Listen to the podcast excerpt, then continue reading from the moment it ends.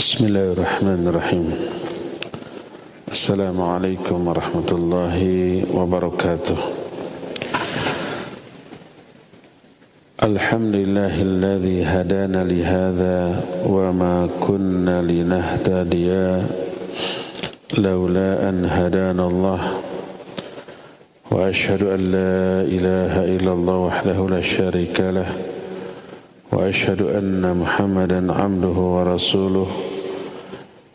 يا أيها الذين آمنوا اتقوا الله حق تقاته ولا تموتن إلا وأنتم مسلمون وبعد Hadirin jamaah Masjid Agung Al-Ukhwah Bandung yang Allah muliakan Juga para pendengar radio Tarbiyah Sunnah Bandung dan juga beberapa radio lain yang ikut merilai pemirsa beberapa stasiun TV Alhamdulillah kita kembali berjumpa untuk memulai pembahasan kitab Al-Aqidah Al-Wasitiyah. Susunan Syekhul Islam Ibn Taymiyah rahimahullah Syarahnya kita akan ambil dari syarah Syekh Muhammad bin Salih Al-Uthaymin rahimahullah Sebelum kita masuk kepada pembahasan isi kitab pensyarah yaitu Syekh Utsaimin memberikan muqaddimah. Beliau berkata, "Wa qabla an nabda al-kalam ala hadhihi risalati al-'azimah, nuhibbu an nubayyina anna jami'a risalati ar-rusul min awwalihim Nuhin alaihi salatu wassalam ila akhirihim محمد صلى الله عليه وسلم كلها تدعو إلى التوحيد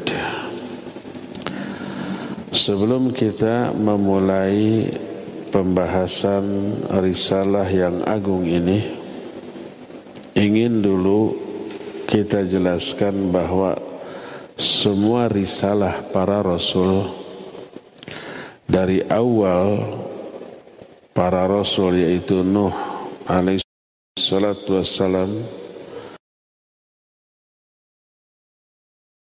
sampai rasul terakhir Muhammad sallallahu alaihi wasallam semuanya mengajak kepada tauhid inti dakwah para nabi para rasul adalah mengajak manusia kepada tauhid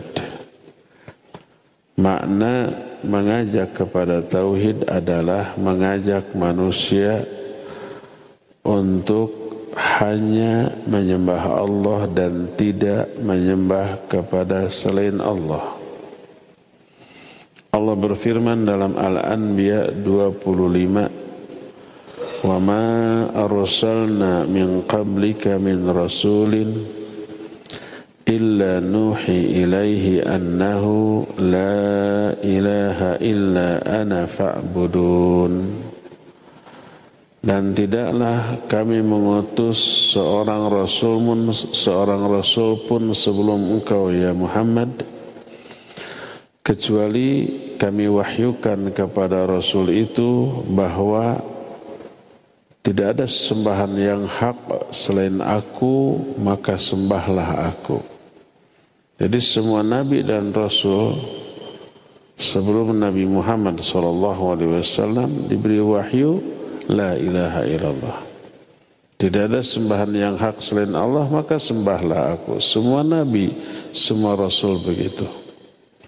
Walaupun syariatnya berbeda-beda. Tapi inti dari dakwahnya satu.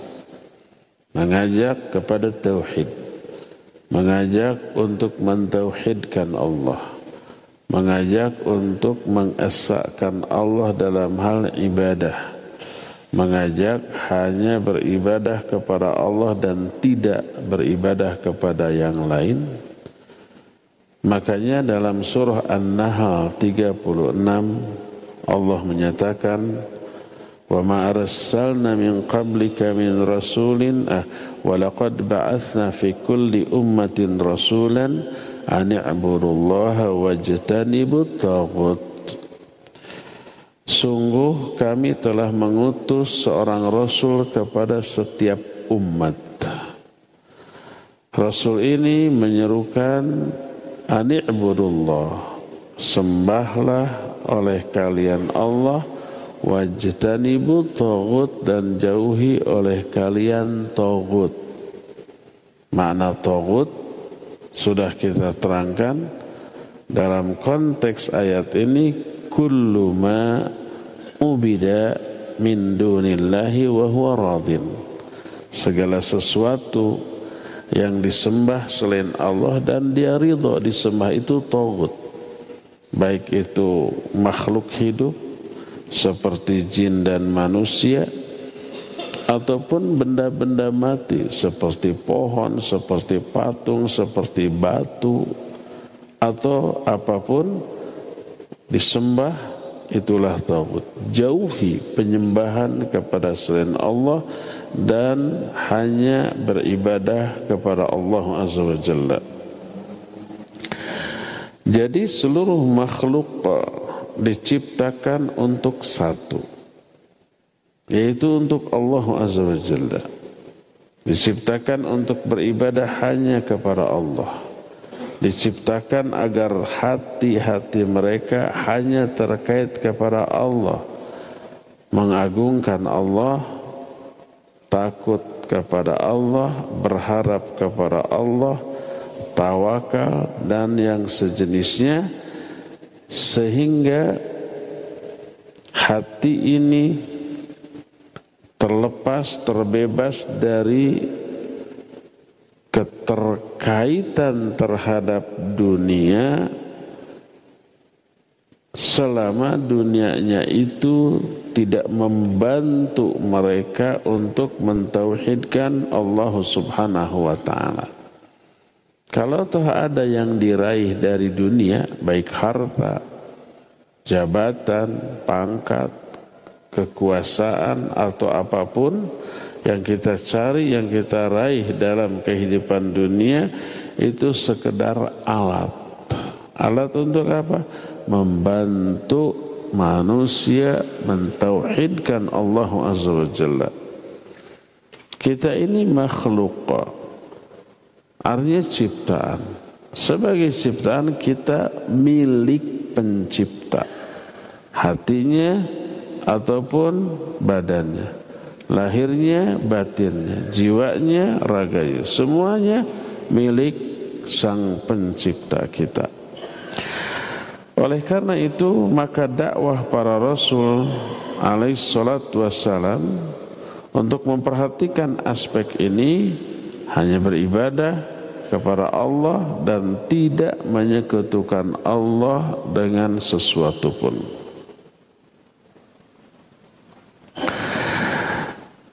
Lalu di antara seruan ajakan para rasul untuk mengesahkan Allah Azza wa Jalla. Aspek yang paling ditekankan di dalam mentauhidkan Allah Azza wa Jalla adalah aspek peribadatan. Aspek penyembahan. Nah karena ada aspek di luar penyembahan yang juga Allah harus ditauhidkan. Makanya para ulama untuk memberikan penjelasan yang rinci agar tauhid ini benar-benar tegak di segala aspek mereka memberikan penjelasan rinci walaupun penjelasan para ulama beragam Termasuk dalam masalah penjelasan tentang tauhid beragam. Baik pembagiannya ataupun istilahnya tapi intinya sama. Sebagian ulama seperti Imam Ibn Qayyim rahmatullahi alaih beliau jelaskan dalam kitab Zadul Ma'an fi Hadi Khairil Ibad. Yang ini juga dikutip dalam kitab yang kita bahas setiap Jumat sore Mukhtasar Ma'arijil Qabul. Ketika menerangkan masalah pembagian tauhid, Imam Ibnu Qayyim menyatakan tauhid dibagi dua. Ada dua jenis, dua macam. Pertama, tauhid ma'rifah wal ithbat. Kedua, tauhid al-qasad wal talab. Hanya dua. Tauhid ma'rifah wal ithbat artinya tauhid yang berupa pengetahuan. Ma'rifah itu ilmu, pengetahuan. Ithbat itu menetapkan. Ini teori, hanya berupa pengetahuan. Lalu dirinci tauhid ma'rifah wal ithbat menyang, mencakup dua hal. Yaitu ithbatu zat dan ithbatu al-asma'i was sifat. Nah, adapun yang kedua tauhid al-qasad wa talab. Al-qasad itu maksud, tujuan. Talab itu tuntutan. Dan tauhid al-qasad wa talab artinya tauhid yang menjadi tujuan pokok dari semua tauhid dan tuntutan pokok dalam bertauhid yaitu mentauhidkan Allah dalam penyembahan. Kalau tauhid ma'rifah wal itsbat berupa pengetahuan dan penetapan mengetahui meyakini tentang zat Allah dan sifat-sifatnya. Zat Allah diistilahkan dalam istilah lain dengan ar-rububiyah.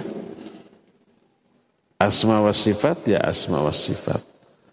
Tauhid Al-qasad wa talab diistilahkan tauhid al-uluhiyah. Itu penjelasan Imam Ibn Qayyim. Ulama lain menyatakan bahwa tauhid ada tiga. Rububiyah, asma wa sifat, dan al-uluhiyah. Kok beda? Perbedaan itu hanya perbedaan metodologi, metode dan sistematika pembahasan. Urutan materi penjelasan. Tapi intinya sama. Jangankan dalam masalah tauhid. Dalam disiplin ilmu yang lain juga sama umpah kita belajar bahasa Arab. Nahu sorof. Buku-buku yang dikarang oleh para ulama banyak dan berbeda metodologinya, urutan materinya, silabusnya beda. Tapi inti ajarannya sama ada kitab ilmu nahu namanya Matan al-Ajurumiyah. Ada Alfiyah. Alfiyah ini susunan Ibnu Malik. Itu jauh lebih lengkap daripada Jurumiyah. Tapi intinya sama. Tapi dalam Alfiyah Ibnu Malik tidak hanya nahu sorof, ada tajwid juga ya Adapun di jurumiyah hanya nahu saja. Tidak ada tajwid, tidak ada sorof. Ada lagi orang belajar nahu dari kitab Nahwul Wadih. Ada lagi orang belajar bahasa Arab dari buku Al-Arabiyah Lin. Ada lagi Al-Arabiyah Baina Yadaik. Ada lagi apa namanya ah, bahasa Arab lin li ghairi natiqina biha banyak isi penjelasannya, metodologinya, silabusnya, urutan materi dan istilah-istilahnya berbeda. Tapi intinya sama. Orang belajar bahasa Arab dari Jurumiyah, dari Alfiyah, dari Al-Arabiyah, Linnasyiin, dari Nahul Wadi, hasil akhirnya sama. Cara baca kitabnya sama, tidak ada perbedaan walaupun metodologi belajarnya, kitabnya, cara penjelasannya, istilahnya kadang berbeda. Ada nggak orang setelah belajar bahasa lewat buku yang berbeda, pas baca kitab berbeda hasilnya tidak ada sama. Atau contoh lain belajar baca Al-Quran. Ada yang pakai buku Iqra, ada yang pakai buku Qiroati. Kalau dulu zaman saya anak-anak tidak ada dua buku ini. Tapi ada Quran kecil. Abata alif jabar a ba jabar ba ta jabar ta sa jabar ta abata ta kan gitunya? Kalau kasroh jr alif jr i ba jr b gitu. I b t c jadi begitu tuh terus di di namanya dieja Anak-anak yang belajar ikro dan kiroati nggak bisa mengeja. Umpamanya Bismillahirrahmanirrahim. Ba sin jr bis mim alif lam lam tasid jr mil gitu ya. Lam jabar la ha jr hi Bismillahi. Orang yang belajar ikro nggak bisa begitu. Tapi apakah orang yang belajar kiroati, belajar ikro, belajar yang Quran kecil dan mungkin ada buku lain lagi. Hasil akhir membaca Al-Qurannya sama apa berbeda? Sama. Gak pernah perbedaan. Kamu mana baca anaknya gitu. Dan saya mah dari kiroati. Oh pantas saya mah dari ikro. Ada yang begitu? Tidak ada. Yang belajar baca Quran dari kiroati, dari uh, ikro dari yang lain sama hasil akhirnya. Yang belajar bahasa Arab dari Alfiyah, dari Jurumiyah, dari Nahwul Wadi, dari Al-Arabiyah Linasyid sama hasilnya. Begitu juga, begitu juga belajar tauhid dari buku mana pun, dari kitab mana pun. Asal sesama ulama ahlus sunnah hasil akhirnya sama. Walaupun istilahnya mungkin berbeda. Pembagiannya berbeda. Seperti Imam Ibn Qayyim membagi tauhid menjadi dua, tauhid ma'rifah wal itsbat dan tauhid al-qasd wal talab. Yang lain membagi tiga, tauhid rububiyah, tauhid asma wa sifat dan tauhid al-uluhiyah. Tapi hanya beda istilah, beda metodologi, beda urut urutan materi pelajaran. Isinya sama, intinya sama. Tidak ada perbedaan dalam masalah ini. Seperti contoh umpamanya ketika menjelaskan ilmu nahu bab al-khabar. Sebagian ulama menyatakan khabar ada dua, yaitu khabar mufrad dan ghair mufrad. Sebagian ulama menyatakan Khobar ada tiga, yaitu khobar mufrad, khobar jumlah, dan khobar shibih jumlah. Ini tiga, itu dua. Beda enggak? Hanya beda metode pembagian. Isinya sama. Yang dua, khobar mufrad dan ghair mufrad. Ghair mufrad ini nanti dibagi dua lagi. Jumlah dan shibih jumlah. Sama dengan ini. Nah, seperti itulah tauhid jadi penjelasan para ulama tentang tauhid berbeda hanya dalam hal metodologi, urutan materi atau silabus, inti ajarannya sama. Nah, makanya Syekh Al-Utsaimin menyatakan wa qad qassama al-ulama rahimahumullahu at-tauhid ila thalathati aqsam. Para ulama rahimahumullah membagi tauhid kepada tiga jenis. Ini versi yang kita akan terangkan. Versi yang sudah kita jelaskan dalam kitab Mukhtasar Ma'arijul Qabul ada dua seperti yang tadi terangkan. Tapi sama intinya isinya. Pertama adalah tauhid ar-rububiyah. Apa tauhid al-rububiyah? Huwa ifradullah subhanahu wa ta'ala fi umurin thalatha. Tauhid rububiyah adalah mengesahkan Allah subhanahu wa ta'ala dalam tiga perkara. Pertama al-khalaq, kedua al-mulk, ketiga at-tadbir. Al-khalaq artinya ciptaan. Al-muluk artinya kekuasaan. At artinya pengaturan, manajemen.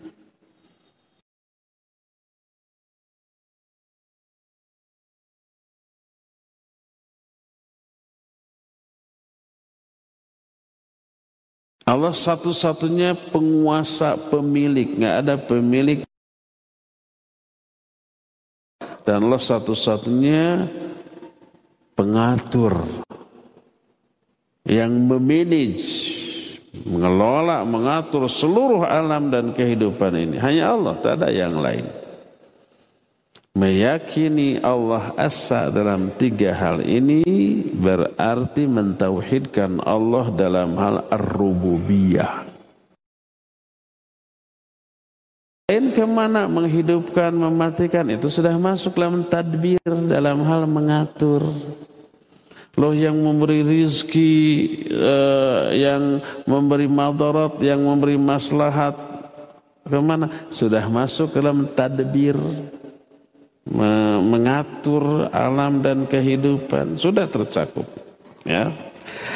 Dalilnya adalah pertama surah Al-A'raf 54 Allah berfirman ala lahul khalqu wal amru. Ingatlah atau ketahuilah milik Allah lah al-khalqu dan al-amru Al-khalqu al artinya ciptaan milik Allah. Semua ciptaan ini makhluk ini milik Allah dan al-amr urusan. Urusan maknanya manajemen, pengaturan. Penerapan dalil ayat ini kepada hal tadi adalah bahwa pertama Allah Azza wa Jalla mendahulukan khobar yang harusnya diakhirkan. Khobar jangan diterjemahkan ke dalam bahasa Indonesia. Kalau bahasa Indonesia khobar itu berita. Ini mah istilah dalam ilmu nau. Ada mubtada, ada khabar. Jadi ada dua jenis kalimat. Kalimat yang diawali oleh isim. Isim ini bukan jimat. Isim ini maksudnya kata benda disebut jumlah ismiyah. Ada kalimat yang diawali oleh fi'il. Fi'il itu kata kerja. Disebut jumlah fi'liyah. Seperti umpama dhahaba at-tilmidhu ilal madrasah. Telah pergi murid itu ke sekolah. Diawali oleh dhahaba fi'il. Fi'il itu kata kerja. Ini disebut jumlah fi'liyah. Karena diawali oleh fi'il. Ada lagi diawali oleh isim, oleh kata benda. Umpamanya atilmidhu jalisun. Murid itu sedang duduk. Awalnya ini isim. Isim itu kata benda. Disebut jumlah ismiyah. Atilmidhu disebut mubtada' Mubtada itu isim yang ada di awal kalimat jalisun ini khabar yang menjelaskan keadaan si murid tadi. Oh murid itu sedang duduk. Struktur kalimat ismiyah mubtada khabar. Mubtada dulu baru khabar. Nah, kalau khobarnya didahulukan, maknanya bertambah. Nah, dalam ayat ini lahul khalqu. Lahu ini khobar. Khalqu mubtada. Khobarnya diawalkan, mubtanya di akhir. Tadinya al khalqu lillah. Makhluk itu milik Allah. Awalnya begitu. Tapi lillahnya diawalkan lillahi al-mulku. Kan ada dalam ayat lillahi mulku samawati wal ad gitu ya. Khabarnya didahulukan. Kaidah dalam ilmu balaghah menyatakan taqdimu ma haqquhu ta'khir yufidul hasr. Mendahulukan apa yang harusnya di akhir, khobar kan harusnya di akhir, mubtada di awal. Tapi yang di awal ini, eh, yang di akhir ini diawalkan. Mubtada'nya diakhirkan, khobarnya diawalkan. lahul khalqu yufidul hasar memberi makna hasar hasar itu hanya jadi lahul mulku hanya milik Allah. Apa? Al khalqu pencipta uh, ciptaan. Makhluk semua hanya milik Allah. Satu-satunya pemilik seluruh makhluk hanya Allah. Wal amru dan juga urusan. Kemudian ditambah dengan huruf ala. Ala lahul khalqu. Ala maknanya dua. Tanbih dan takkid. Tanbih itu peringatan. Peringatan. Ingat-ingat ya selalu. Jangan lupa, jangan lalai gitu loh. Dan takkid. Takkid itu menguatkan.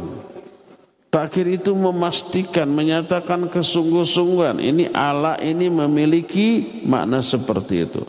Jangan lupakan, ingat-ingat selalu, perhatikan secara sungguh-sungguh oleh kalian bahwa makhluk dan pengaturan terhadap seluruh makhluk hanya milik Allah, hanya di tangan Allah Subhanahu wa taala. Al-khalqu adalah makhluk plus penguasai di dalam lafad la lahu lil milki berarti milik Allah berarti dikuasai oleh Allah dimiliki oleh Allah seluruh makhluk milik Allah dan al-amru. Al-amru adalah at-tadbir. Pengaturan seluruh makhluk beserta kehidupan yang ada di dalamnya. Ini semuanya milik Allah dan dikuasai oleh Allah Azza. Makanya ditambah di dalam ayat lain al-mulku hanya milik Allah dalam surah Al-Jathiyah 27 walillahi mulkus samawati wal ard dan hanya milik Allah ada hanyanya saya sudah pernah dan sering menjelaskan mendahulukan kata yang harusnya ada di akhir didahulukan ada dua makna. Pertama ada makna khusus, yang kedua ada makna pengagungan atau mementingkan. Diagungkan dan dipentingkan. Kaidah menyatakan taqdimul ma'mul anil amil yufidul, yufidul hasr wal ihtimam. Mendahulukan kata yang harusnya di akhir tapi didahulukan mengandung makna hanya dan penting saking pentingnya yang di akhir ini didahulukan harusnya as-samawatu wal ardu lillah. Harusnya begitu awalnya begitu. Langit dan bumi milik Allah. Milik Allahnya didahulukan. Lillahi mulkus samawati wal ardu maka mengandung makna pertama hanya kerajaan langit dan bumi hanya milik Allah. Yang kedua Allah ini diagungkan dan dipentingkan saking agung dan pentingnya didahulukan yang harusnya di akhir maka dalam struktur kalimat ini ada mengandung hanya dan ada mengandung unsur pengagungan dan mementingkan Allah Azza wa Jalla. Dari sinilah maka kita mengetahui bahwa Allah harus diesakan di dalam hal penciptaan, pengaturan, dan kekuasaan serta kepemilikan. Allah lah satu-satunya pencipta, satu-satunya pemilik dan penguasa terhadap alam ini dan satu-satunya pengatur alam ini. Meyakini ini berarti mentauhidkan Allah dalam hal ar-rububiyah. Kalau timbul pertanyaan, bukankah ada pencipta lain selain Allah yang Allah tegaskan dalam Al-Quran? Allah menyatakan ada pencipta lain selain Allah. Tapi pencipta terbaik adalah Allah. Selain Allah bukan tidak baik, tapi kadar kebaikannya di bawah Allah Azza wa Jalla dalam hal menciptakan. Ada pencipta lain selain Allah? Ya ada. Kata siapa? Allah yang bilang dalam Al-Quran. Mudah-mudahan jangan ada orang yang jahil memotong ceramah saya hanya sampai di sini. Ada pencipta lain selalu, uh, musyrik. Dengar dulu. Ini Allah berfirman di antara dalam surah Al-Mu'minun ayat 14 Fatabarakallahu ahsanul khaliqin Maha barakah Allah sebagai sebaik-baik pencipta Pencipta terbaik Allah Kalau Allah pencipta terbaik Ada nggak pencipta lain? Ada, tapi tidak sebaik Allah kalau hanya satu-satunya pencipta mah nggak perlu disebut terbaik. Kalau terbaik berarti ada yang lain ya enggak? Tapi terbaik adalah Allah. Ada enggak pencipta lain? Ya ada. Siapa? Makhluk. Bagaimana bentuk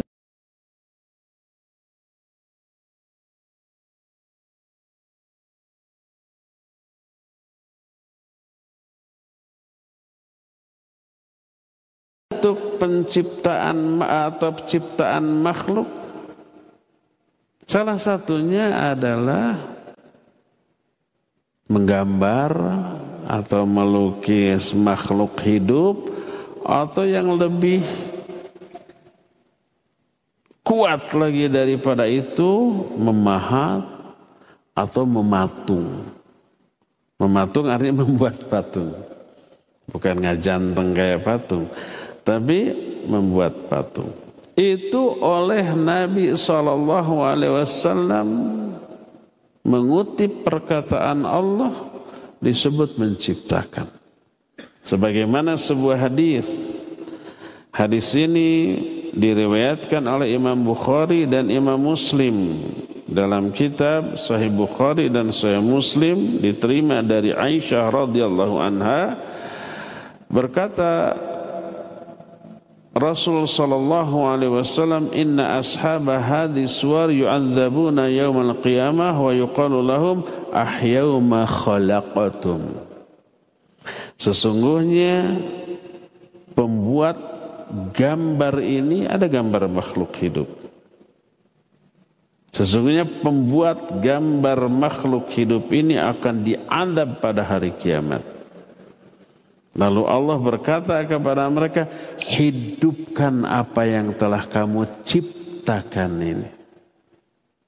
Allah menyebut menggambar makhluk hidup dengan sebutan menciptakan. Ada ciptaan lain selain ciptaan Allah yaitu ciptaan manusia dalam bentuk menggambar makhluk hidup apalagi membuat relief, relief, relief, terserah apa istilahnya. Atau patung yang lebih lebih real lagi. Termasuk manekin, ya. manekin jelas nggak kayak orang. Nah, itu nanti pembuatnya akan diazab pada hari kiamat lalu dikatakan hidupkan apa yang telah kamu ciptakan ini. Allah menyebut perbuatan itu dengan sebutan menciptakan.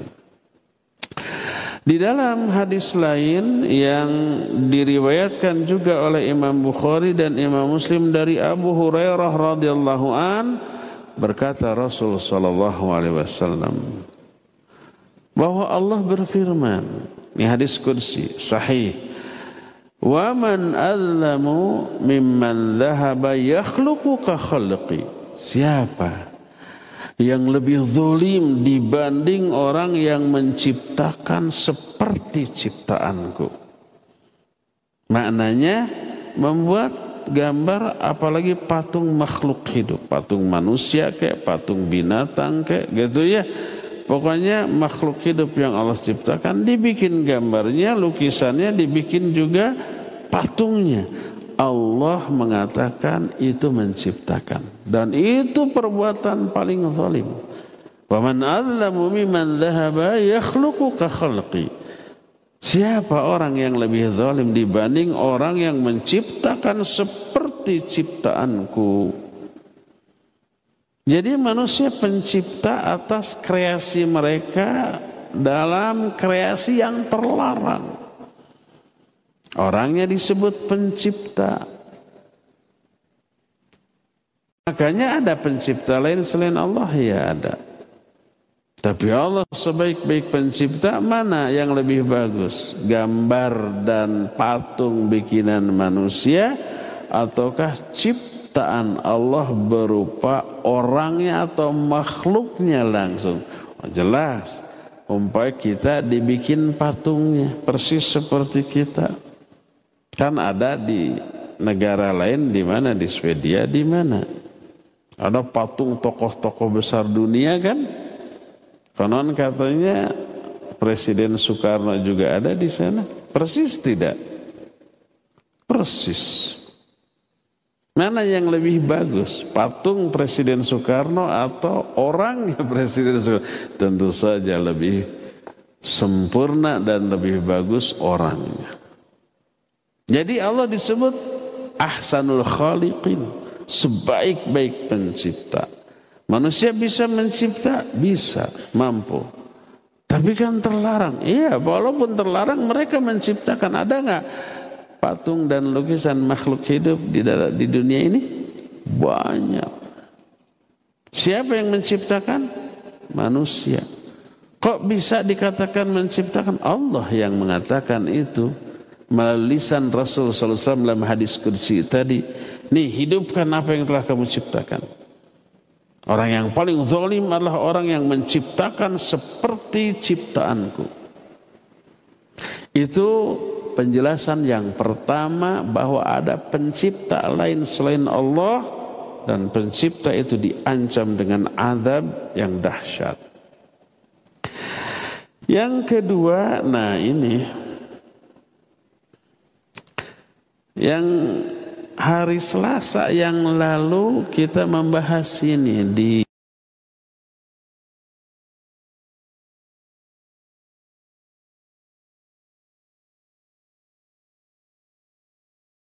Nah yang kita bahas kemarin adalah Al-Khaliq dan Al-Khallaq. Penjelasan ini belum tuntas. Nanti untuk selasa depan dilanjutkan masih Khaliq dan ada kaitan dengan nama lain selain Al-Khaliq Al-Bari dan Al-Musawwir. Al-Khaliq, Al-Bari, Al-Musawwir itu satu paket. Karena dalam Al-Khaliq mengandung Al-Bari dan Al-Musawwir. Setiap menciptakan pasti membentuk ciptaannya. Al-Musawwir, Al-Bari itu tuh. Nanti ada lanjutan. Perbedaannya dengan Al-Khaliq. Kemarin ketika kita menjelaskan makna Al-Khalaq menciptakan, ada dua maknanya. Pertama, yang dimaksud menciptakan itu mengadakan sesuatu yang tadinya tidak ada dan berkreasi terhadap ciptaan tanpa contoh sebelumnya. Ini makna menciptakan. Allah menciptakan langit dan bumi. Maknanya langit dan bumi tadinya tidak ada lalu diadakan oleh Allah dan berkreasi atas seluruh yang terkait dengan langit dan bumi secara detil ukurannya, bahannya, bentuknya tanpa contoh dari siapa pun karena tidak ada langit dan bumi sebelum itu berkreasi. Ya Allah mengadakan yang tadinya tidak ada, ya berkreasi terhadap apa yang Allah adakan. Itu maksudnya menciptakan. Dan menciptakan dengan makna ini tak ada yang mampu kecuali Allah. Makhluk tidak mampu. Makhluk bisa mengadakan tapi mencontoh. Makhluk membuat umpamanya pesawat terbang. Teorinya mencontoh burung ciptaan Allah. Makhluk membuat baik motor ataupun mobil kendaraan. Mencontoh binatang-binatang yang berlari kencang di darat. Makhluk umpama membuat kapal selam, mencontoh siapa? Ikan-ikan yang Allah ciptakan. Seperti itulah ya. Nah, Allah mah menciptakan dalam arti mengadakan yang tadinya tidak ada dan berkreasi atas segala hal secara detail tentang ciptaannya itu. Itu makna menciptakan yang pertama. Makna menciptakan yang kedua adalah mengada-adakan sesuatu yang apa namanya tidak terbatas terhadap sesuatu yang sifatnya fisik tapi juga perbuatan tapi juga ucapan. Kata Allah wa yakhluquna ifka. Mereka menciptakan ifka. Ifka itu dusta. Dusta diciptakan oleh mereka oleh manusia yang dimaksud dengan menciptakan di sini mengada-ada sesuatu yang tidak sesuai fakta. Dan itulah yang berkaitan dengan manusia menciptakan maknanya mengada-adakan tadi. Jadi Allah Azza wa Jalla sang pencipta. Ini jawab ada pertanyaan yang muncul. Fakaifa tajma'u baina qawlika anna Allah munfaridun bil khalq wa baina hadhihi nusus? Bagaimana cara memadukan dua keterangan yang seolah-olah bertolak belakang? Pernyataan pertama Allah assa dalam hal menciptakan. Tapi di nas-nas yang tadi kita bahas ada pencipta lain selain Allah. Manusia menciptakan patung atau gambar. Kata Allah itu menciptakan. Katanya asa dalam hal penciptaan. Tapi kok ada pencipta lain selain Allah? Dan itu perkataan Allah sendiri. Tapi sebaik pencipta adalah Allah. Huwa ahsanul khaliqin. Perkataan Allah ahsanul khaliqin bahwa Allah sebaik-baik pencipta, pencipta terbaik berarti ada pencipta lain selain Allah hanya tidak sebaik ciptaan Allah. Bukankah ini berarti Allah tidak esa dalam hal penciptaan? Dijawab oleh para ulama. Dan ini diterangkan oleh Syekh Al-Utsaimin kata beliau innal khalqa huwal ijad wa hadha khasun billahi ta'ala. Amma tahwilu syai' min surah ila ukhra fa innahu laysa bi khalqin haqiqatan. Wa in sumya khalqan bi itibari takwin. Lakin fil waqi laysa bi khalqin taman. Kalau makna menciptakan artinya mengadakan sesuatu yang tadinya tidak ada itu khusus bagi Allah dan Allah infirad dalam hal itu. Infirad itu menyendiri hanya Allah satu-satunya. Adapun kalau menciptakan dalam arti mengubah sesuatu kepada bentuk lain. Sesuatu sudah ada sebelum diubah ke bentuk lain. Ini sebenarnya pada hakikatnya bukan menciptakan walaupun diungkapkan dalam bahasa kita dengan menciptakan. Maka sudah masyur di kalangan kita siapa pencipta umpamanya bohlam. Dijawab apa? Thomas Thomas Alva Edison. Disebut pencipta ya enggak? Siapa pencipta mesin uap? Siapa pencipta listrik? Siapa pencipta ini? Itu masyur di kalangan kita. Masuk kepada kurikulum dan pelajaran di sekolah. Ya, semua sepakat itu adalah ciptaan. Padahal sebenarnya bukan mengadakan yang tadinya tidak ada. Apakah sebelum diciptakannya listrik-listrik tidak ada? Ada.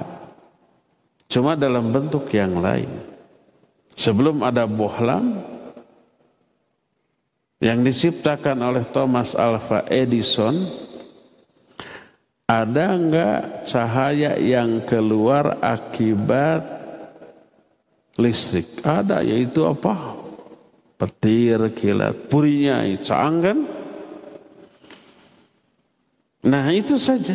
Lalu dari sana di, eh, di, di, di, dikreasikan oleh orang lahir bohlam dan seterusnya. Jadi pada hakikatnya itu bukan ciptaan yang hakiki walaupun di dalam bahasa percakapan manusia tetap itu dianggap ciptaan. Tapi pada hakikatnya itu bukan ciptaan yang hakiki. Contoh orang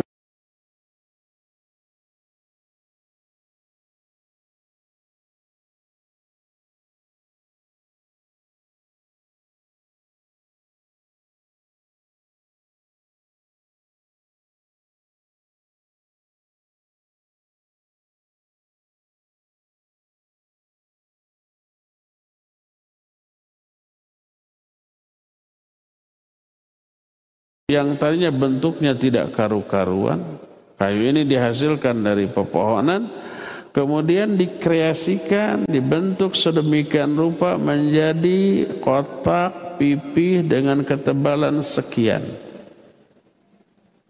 Jadilah pintu.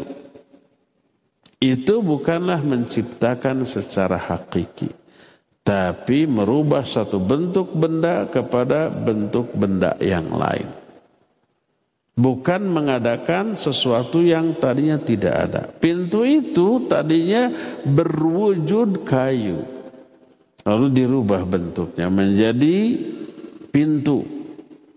Dalam bahasa kita disebut menciptakan, walaupun tidak semakna dengan penciptaan Allah terhadap alam jagat raya ini. Adapun kalau umpamanya manusia disuruh menciptakan yang persis seperti ciptaan Allah maka mereka tidak bisa melakukannya. Sekalipun ciptaan yang terkecil seperti seekor lalat. Manusia tidak bisa menciptakan seekor lalat. Persis seperti lalat yang Allah bikin. Bukankah ada robotnya dalam bentuk lalat? Tetap tidak persis. Tetap mereka itu butuh listrik atau baterai untuk menerbangkannya dan bahannya juga beda dengan lalat yang sebenarnya. Maka Allah Azza wa Jalla berfirman dalam surah Al-Hajj ayat 73, "Ya ayuhan nas duriba mathalun fastami'u lah."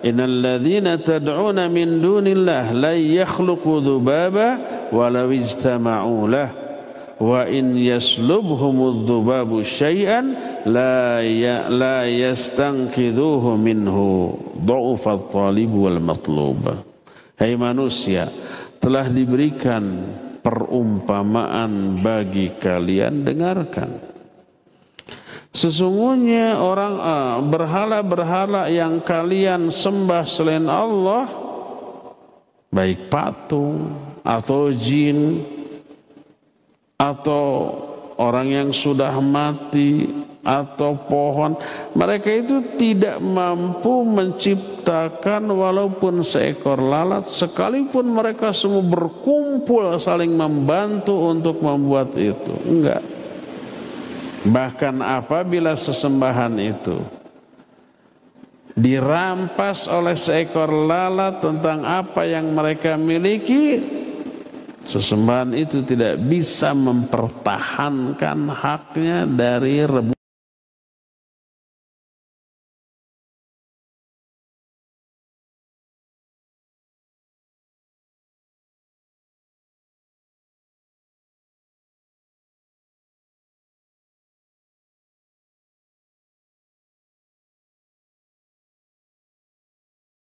Antara menclok hingga di kue lalu direbut dibawa kabur oleh lalat. Si patung ini bisa mempertahankan? Enggak. Pas lalat ini tep nutup gini. Alam disamualkan. Apa begitu? Tidak. Diam aja. Kata Allah, "Du'ufa talib wal matlub." Yang menyembah lemah, yang disembah lemah. Lebih lemah yang disembahnya. Kalau yang nyembahnya dipukul, dia nangkis dan membalas. Kalau yang disembahnya patung diapa-apakan juga nggak bisa ngapa-apain, getok, teke. Apa nangkis? Nonjok balik? Enggak. Lemah dia, lebih lemah daripada yang menyembahnya. Nah, di dalam ayat ini Allah Azza wa Jalla menyatakan la yakhluqu dzubaba wa la Mereka ini tidak mampu menciptakan walaupun hanya seekor lalat. Yang mereka bisa lakukan orang yang hidup umpamanya hanya mengubah benda makhluk yang sudah ada diubah kepada bentuk yang lainnya. Lalu mereka menyebut itu sebagai perbuatan menciptakan. Allah tidak mengingkari bahwa itu menciptakan, oke, okay, apa-apa. Kalian menganggap itu menciptakan dan itu adalah ciptaan kalian dan Allah lah tetap sebaik-baik pencipta. Manusia tidak bisa membuat seperti ciptaan Allah. Menyerupai ya, tapi tidak sesempurna ciptaan Allah Subhanahu wa taala. Oleh karena itulah maka yang dimaksud ada pencipta lain selain Allah yang dimaksud menciptakan itu tidak sesempurna ciptaan Allah karena makna menciptakan di sana hanya mengubah satu bentuk kepada bentuk lain, mengubah satu bahan kepada bahan yang lain, maka itu pun secara bahasa disebut menciptakan.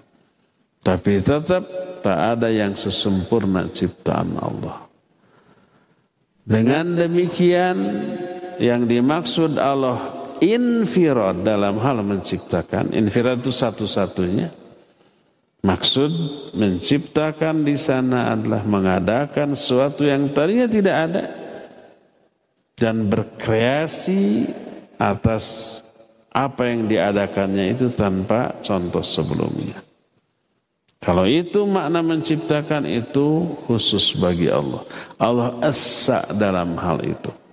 Tapi kalau yang dimaksud menciptakanlah merubah satu bentuk kepada yang bentuk lain, ya manusia juga bisa melakukannya walaupun tidak akan sesempurna ciptaan Allah Subhanahu wa taala. Maka disebut Allah lah sebaik-baik pencipta, ya. Inilah poin yang pertama tentang salah satu kandungan rububiyah Allah yaitu menciptakan. Allah esa dalam hal menciptakan. Tak ada yang mampu menciptakan seperti yang Allah ciptakan dalam arti mengadakan sesuatu yang tadinya tidak ada dan berkreasi atas hal tersebut tanpa contoh sebelumnya. Ini yang pertama. Yang kedua tadi Salah satu kandungan dari tauhid ar-rububiyah adalah dalam hal kepemilikan. Allah satu-satunya pemilik di alam jagat raya ini. Makhluk tidak memiliki apa pun. Tapi bukankah Allah juga menyatakan makhluk memiliki sesuatu. Seperti dalam surah An-Nur 61 ini adab dalam berkehidupan bersosialisasi. Kita boleh makan di sebuah rumah tanpa izin pemiliknya. Di rumah-rumah tertentu, rumah orang tua, rumah paman, rumah uwa, rumah adik, rumah kakak, rumah keponakan. Termasuk adalah rumah-rumah yang kuncinya kamu miliki. Walaupun dimiliki sementara. Umpama ada orang punya rumah mau mudik lama mungkin sepekan, mungkin sebulan. Kuncinya dititipkan ke kita. Tolong jaga. Bisa ayah mangku gitu ya. Bisa dicuri ini. Bisa nanti pulangnya loh rumah saya sudah nggak ada. Dicuri orang bisa gitu. Maka kita boleh makan dan minum apa pun makanan minuman yang ada di rumah yang kuncinya dititipkan ke kita. Allah mengistilahkan kamu memiliki kuncinya. Surah An-Nur ayat 61 au ma malaktum mafatihahu atau rumah-rumah yang kuncinya kalian miliki. Walaupun milik sementara selama dititipkan saja. Pemiliknya pulang lagi ya bukan milik kita lagi. Milik si pemilik. Rumah-rumah ada pemiliknya ya. Dalam bahasa kita kita memiliki rumah itu ya. Kita memiliki rumah, memiliki motor, mobil, sepeda, HP, memiliki ya. Dan Allah mengakui itu milik. Termasuk umpamanya zaman bahula ya. Kalau zaman sekarang tidak ada. Hamba sahaya itu milik tuannya. Dan Al-Quran menyatakan, Au ma malakat aimanuhum atau hamba-hamba sahaya yang kalian miliki. Hamba saya itu milik bagi Tuhan. Jadi makhluk memiliki apa yang mereka miliki. Baik benda mati ataupun makhluk hidup memiliki makhluk hidup seperti hewan-hewan ternak, binatang peliharaan itu milik tuannya. Memiliki orang, seperti hamba saya milik dari tuannya. Memiliki benda mati seperti rumah, kalau zaman sekarang mobil, motor, dan seterusnya. Jadi ada pemilik lain selain Allah. Tapi kenapa disebutkan Allah esa dalam hal memiliki? Bagaimana memadukan dua keterangan ini?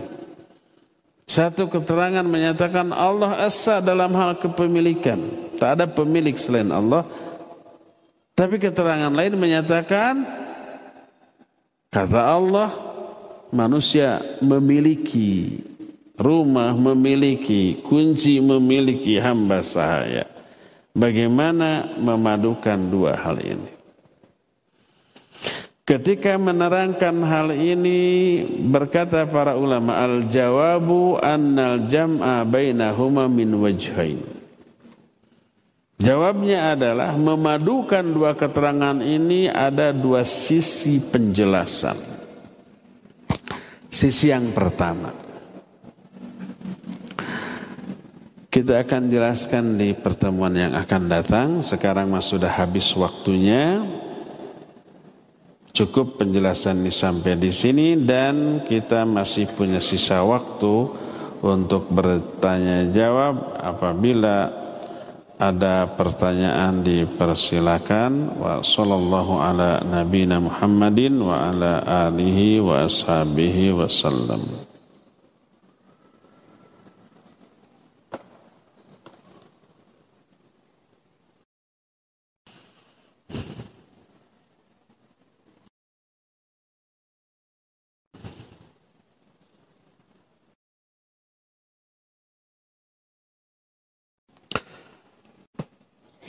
Iya, silakan kalau ada pertanyaan dipajukan. Kalau ikhwan ada yang mau langsung ngacung secara lisan boleh langsung.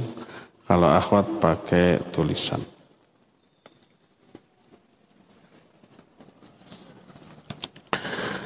Pertanyaan pertama.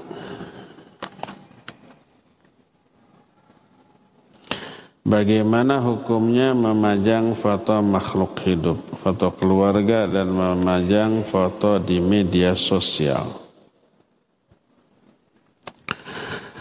Pertama, memajang foto hukum asalnya haram, tidak boleh. Dan malaikat tidak akan masuk ke sana.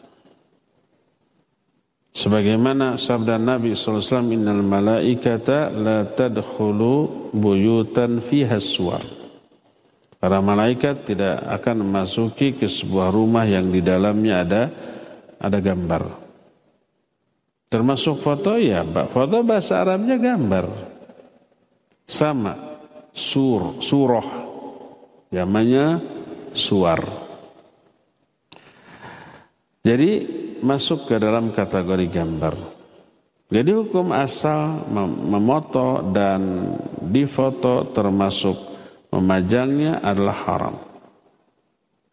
Sebagian ulama ada membedakan menggambar dengan memfoto. Karena apa? Karena kalau membanggar, menggambar adalah kreasi eh, apa namanya tangan kita, imajinasi kita. Kalau fotonya hasil karya dari alat foto. Orang yang tidak melukis, tidak bisa menggambar pun memoto, memoto mah bisa. Bisa. Anak kecil bisa, bisa. Tinggal pijit, cetrek, cetrek, cetrek. Sebagian ulama membolehkannya dengan dalil dibolehkannya kita bercermin. Ada cermin, di sana ada bayangan kita ya. Ada. Foto itu persis sama seperti itu. Apalagi video. Bukan menggambar, bukan melukis. Tapi refleksi, bayangan dari bendanya, dari orang. Sebagian ulama membolehkan. Nah, akan tetapi kalau umpamanya foto tersebut diperlakukan dengan perlakuan yang secara syar'i terlarang maka tidak boleh. Seperti untuk hiasan dipajang, apalagi dikultuskan. Apalagi ada keyakinan kalau ada foto orang ini setan semuanya kabur.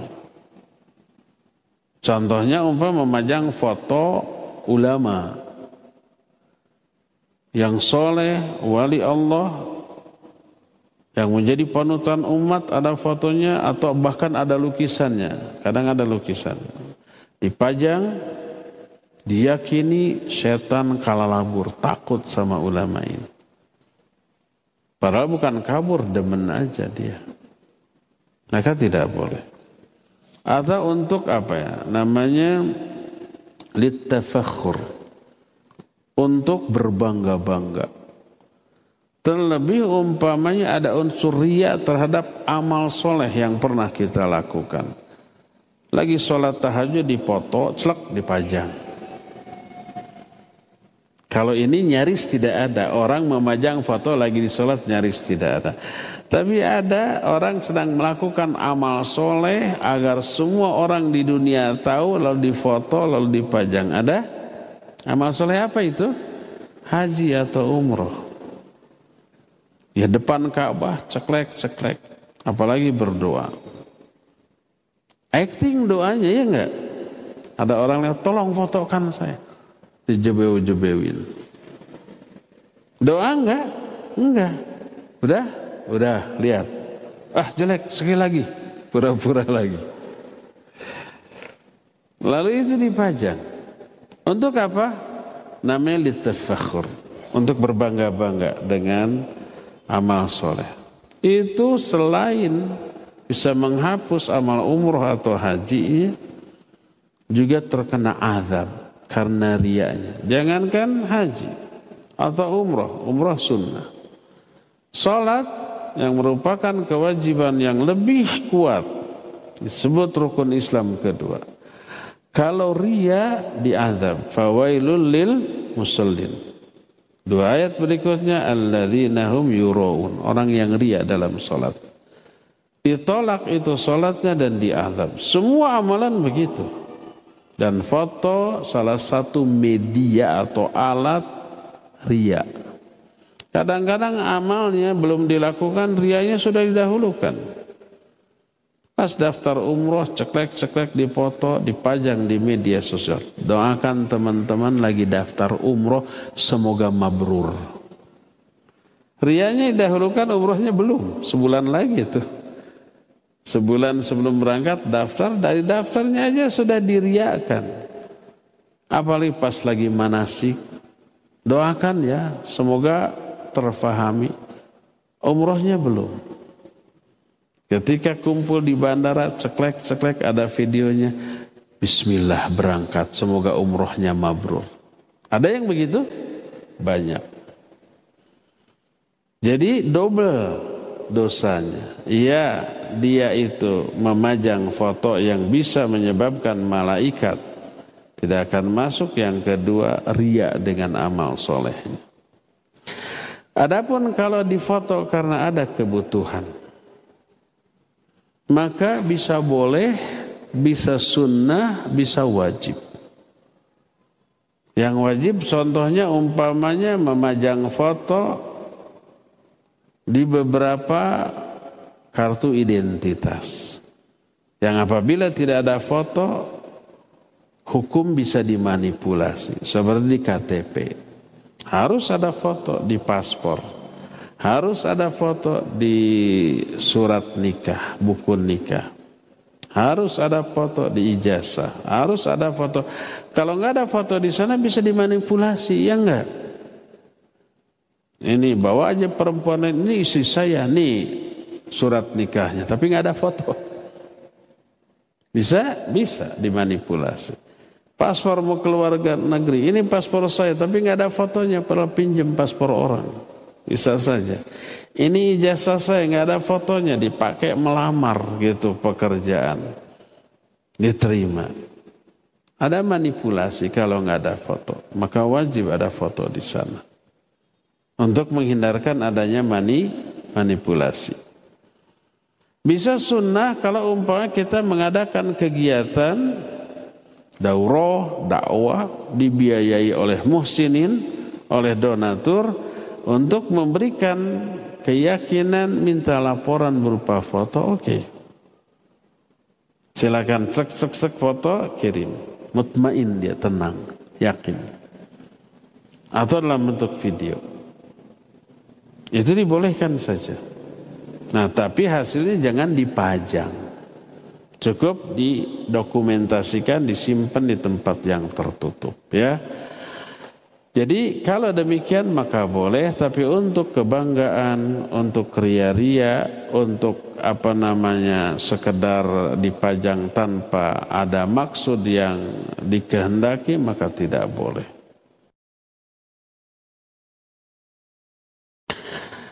Mertua saya sering sekali memanggil anak saya dengan sebutan rajanya nenek. Apakah perbuatan tersebut bisa merusak akidah? Tidak. Itu saking sayangnya aja ya. Saking sayangnya orang sering disebut dengan sebutan yang lebay, yang berlebih-lebihan. Ya, disebut ini sang raja, ini mah kaisar, ini mah dasar si orang hebat gitu ya. Ini mah dasar bidadari, padahal orang biasa bukan bidadari maka tidak apa-apa.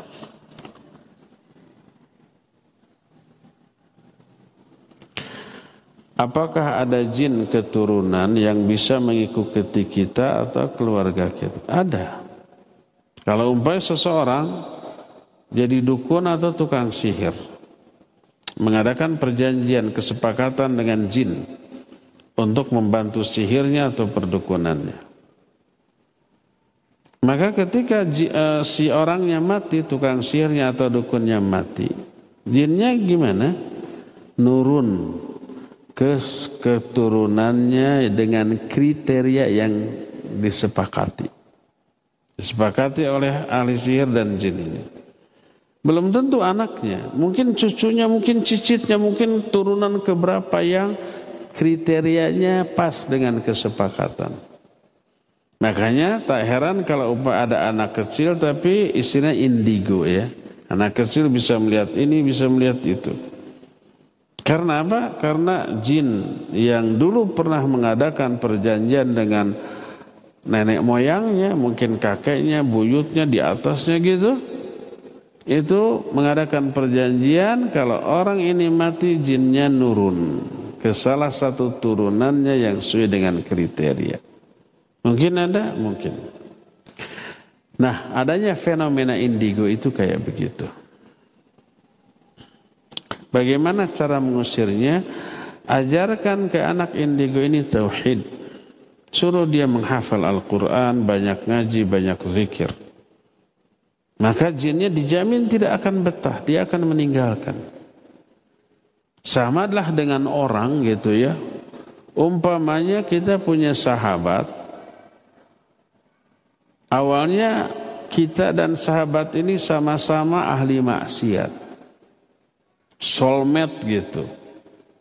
Mabok bareng, judi bareng, zinah bareng, ngedrugs bareng, nyolong bareng gitu ya. Kitanya tobat. Kita tinggalkan semua itu. Kita ganti ke masjid ngaji terus. Soulmate kita nggak ingin berpisah, ngikut kita. Tapi dia tidak tobat. Dia tetap mabuk, dia tetap judi, dia tetap ngedrugs gitu, dia tetap melakukan banyak maksiat. Ngikutin kita ke masjid, betah nggak? Nggak akan betah. Dengar kita baca Quran. Dia dengarnya inginnya musik, dengarnya baca Quran. Nggak betah akhirnya nggak seru ngikutin orang akhirnya terputus persahabatan akhirnya dia pergi meninggalkan kita karena dia nggak akan betah dibawa ke masjid terus ngaji ikut pengajian baca Quran saum Senin Kamis dan seterusnya gitu ya. Malam bangun tahajud dah nggak betah keganggu. Lagi tidur ini bangun malam baca Quran tahajud nggak betah. Pasti dia pergi. Jin juga begitu. Jadi kalau umpah orang yang diikutinya ternyata berpegang teguh kepada Quran Sunnah. Ahli ibadah, tauhidnya lurus dan kuat. Kerjaannya berzikir, membaca Al-Quran, memuroja hafalan Quran.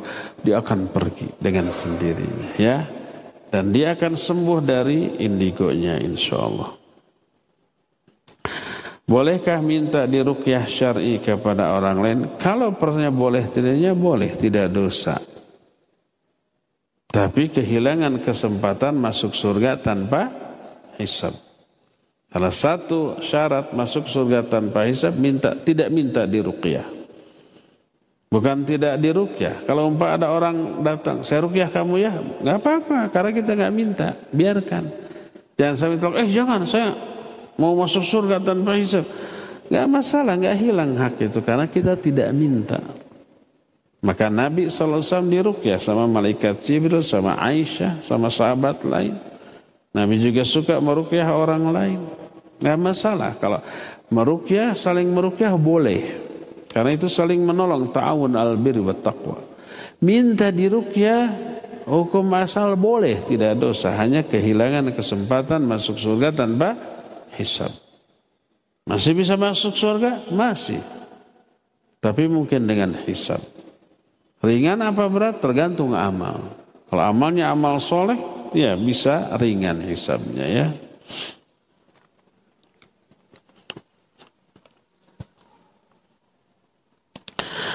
Ketika suami pensiun mendapatkan uang pensiun lalu kita simpan untuk kebutuhan sehari-hari dan tabungan anak sekolah.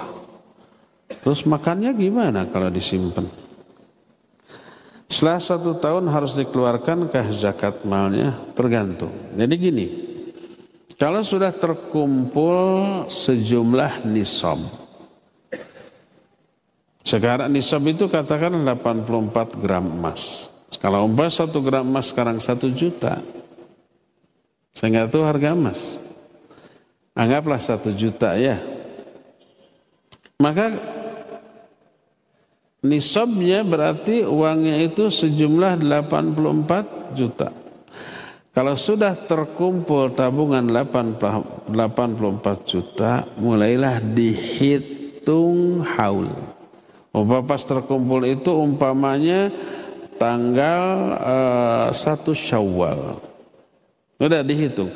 Nanti tanggal satu Syawal berikutnya dan jumlah uang yang disimpan itu tidak berkurang, wajib keluarkan zakat dua setengah persen dari simpanan ini. Kalau belum mencapai 84 baru 80 enggak, enggak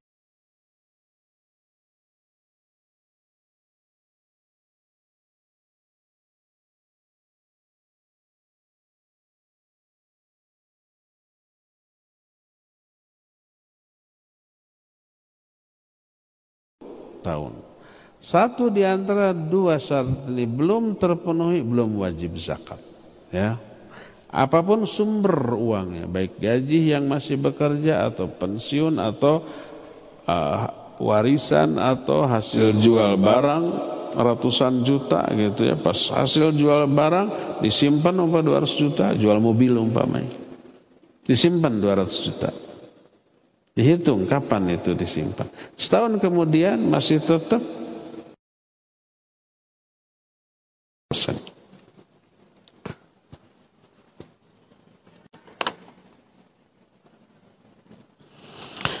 Bolehkah seorang muslim merasa unggul di bidang ibadah tertentu dan lemah di bidang yang lainnya? Saya merasa berat untuk sunnah dan bangun di sepertiga akhir malam. Godaannya kantuk yang berat, kepala pusing saat saum sunnah. Tapi saya merasa mudah ringan untuk ibadah sosial, misal infak sodako. Materi atau uang.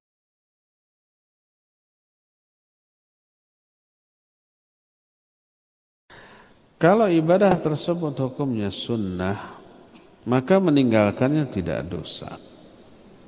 Muslim yang kafah adalah muslim yang melaksanakan seluruh kewajiban secara menyeluruh. Kewajiban. Kalau yang sunnah, meninggalkannya tidak dosa. Boleh. Sunnah secara fiqih. Bukan sunnah secara istilah dalam masalah akidah. Karena sunnah secara dalam dalam dalam istilah para ulama zaman bahula adalah syariat ini secara keseluruhan. Baik yang wajib ataupun yang sunnah, baik akidah ataupun ibadah ataupun muamalah, itu semuanya sunnah. Ada kitab Syarhus Sunnah Al-Barbahari. Susunan Al-Barbahari, Imam Al-Barbahari. Apa isinya? Akidah. Padahal itu dinamai sunnah, penjelasan tentang sunnah. Ada kitab hadis.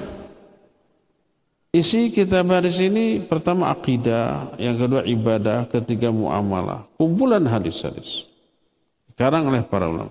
Disebut dengan sebutan kitab As-Sunan. Itulah Sunan Abu Daud, Sunan At-Tirmidzi, Sunan Ibnu Majah, Sunan An-Nasai. Sunan adalah jama dari sunnah. Isinya apa? Syariat secara keseluruhan. Jadi makna sunnah zaman bahula maknanya syariat. Wajib semuanya dipegang. Maka berkata Ibnu Umar radhiyallahu anhu, "Man taraka sunnah faqad kafaro." Siapa yang meninggalkan sunnah dia kufur. Sunnah di sini bukan dalam pengerian fikih amalan yang bila ditinggalkan nggak dosa, yang bila dilakukan dapat pahala, bukan itu. Sunnah di sini syariat. Berkata Ibnu Abbas, as-sunnah huwa syariah. Sunnah itu adalah syariat. Baik akidahnya, ataupun ibadahnya, ataupun muamalahnya. Ini sunnah menurut pengertian ulama zaman bahula. Nah khusus di bidang fikih ada lima hukum. Pertama wajib, kedua sunnah, ketiga mubah, keempat makruh, kelima haram. Wajib adalah pekerjaan yang bila dilakukan berpahala ditinggalkan dosa. Sunnah adalah kalau ditinggal kalau dilaksanakan berpahala ditinggalkan tidak dosa. Ini sunnah dalam pengertian fikih. Ketidaktahuan orang tentang makna sunnah digeneralisir. Pokoknya setiap lafaz sunnah maknanya difahami dalam makna fikih kalau dilaksanakan berpahala kalau ditinggalkan tidak dosa. Maka jenggot adalah sunnah Rasul. Lalu difahami secara fikih jadi kalau tidak berjenggot alias dikurut juga nggak dosa. Ini orang menerapkan satu istilah di fikih lalu diterapkan di luar masalah fikih. Jadi jangankan dalam masalah syariat, dalam masalah fikih. Dalam urusan dunia juga ada yang istilahnya sama tapi fungsinya bendanya berbeda. Contoh umpamanya sendok. Istilah sendok terpakai dalam beberapa bidang. Dalam hal kuliner, sendok alat makan ya enggak? Dalam bidang bangunan ada sendok, sendok tembok. Dalam masalah perbanan ada sendok ban, tukang nyung, alat nyungkil ban apa namanya? Sendok. Ada sendok sepatu. Apa fungsi sendok sepatu? Tiga nu asing karena sendok sepatu. Kan kalau memasukkan sepatu bagian kenengnya agak susahnya keneng tenang itulah tumit. Nah, ada sendoknya. Tek namanya semuanya sendok dipakai di bidang yang berbeda. Bentuknya beda, bahannya beda, fungsinya beda, namanya sama. Nah sekarang bayangkan tukang tembok ini, tukang bangunan, ada ladennya mau pada makan. Kata si tukang kaledannya, ambilin sendok. Dikasih sendok tembok. Padahal yang dimaksud sendok untuk makan. Nih, dower tuh.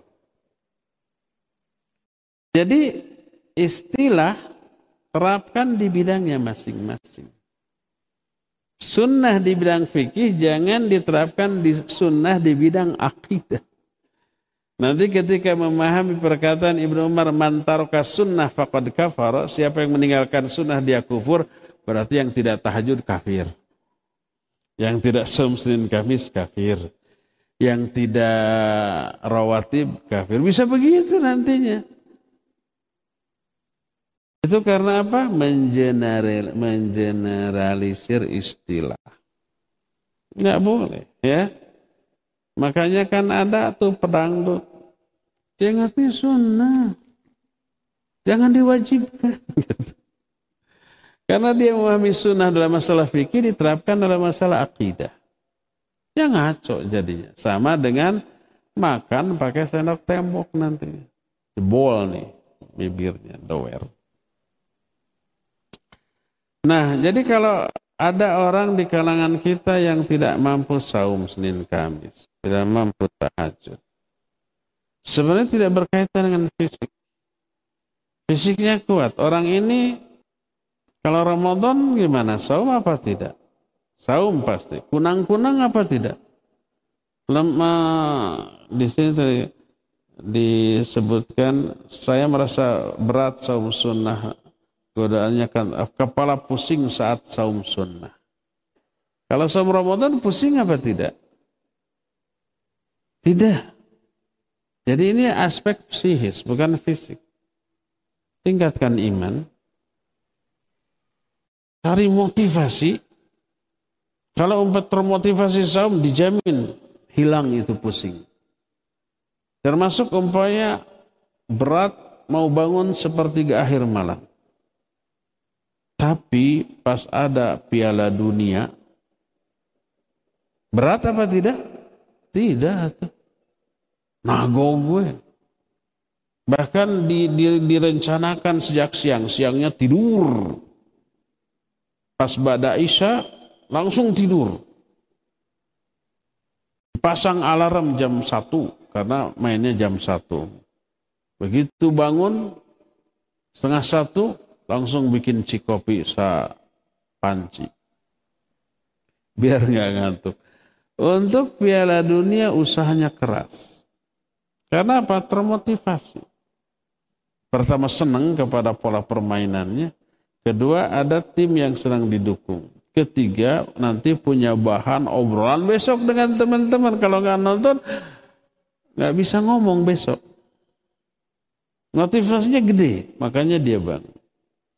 Coba cari motivasi yang membuat kita terdorong untuk tahajud. Apa motivasinya?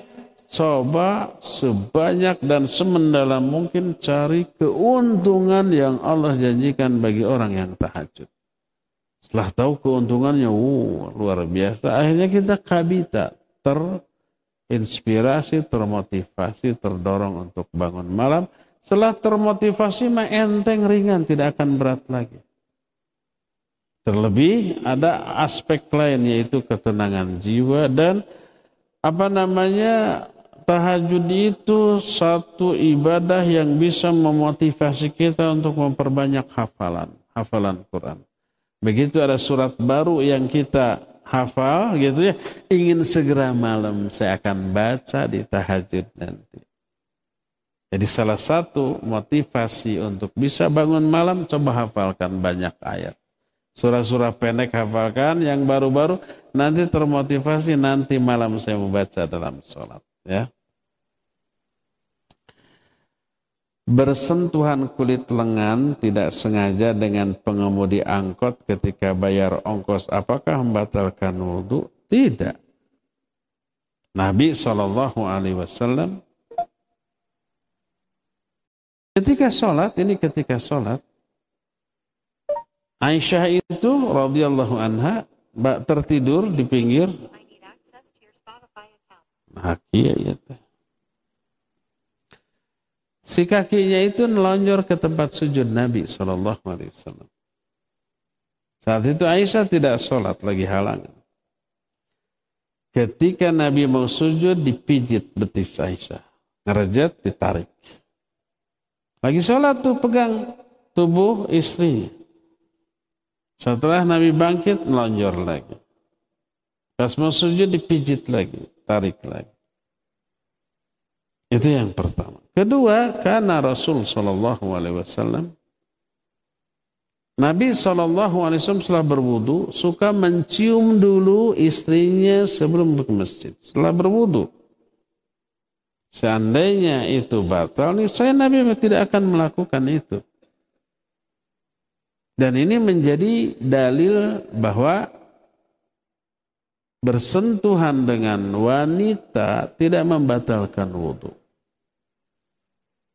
Adapun ayat yang menyatakan aula mastumun nisa, kamu telah bersentuh dengan perempuan. Nah, yang dimaksud mastum di sini bersentuh di sini maknanya adalah hubungan biologis, hubungan suami istri.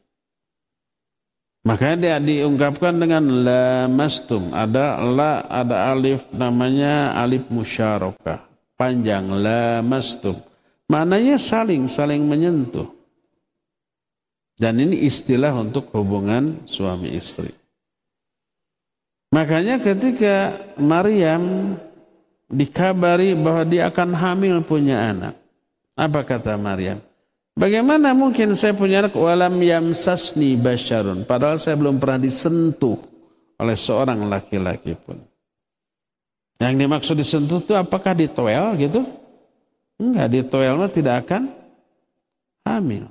Tapi maksudnya melakukan hubungan suami istri. Diungkapkan dengan ungkapan disentuh. Nah, aula mastumun nisa atau kamu menyentuh perempuan maknanya sudah berhubungan suami istri. Falam tajiduman dan kamu tidak memperoleh air.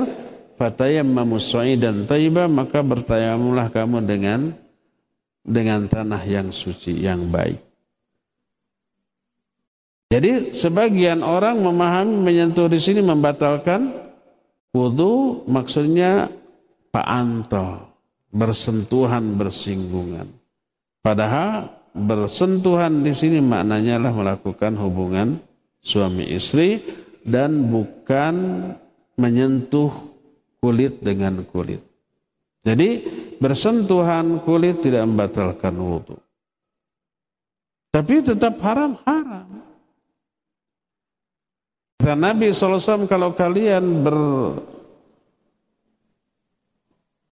sesedak apa bahasanya ber berdesak-desakan dengan babi yang berlumuran darah dan itu lebih baik daripada kamu bersentuh dengan perempuan yang bukan mahram.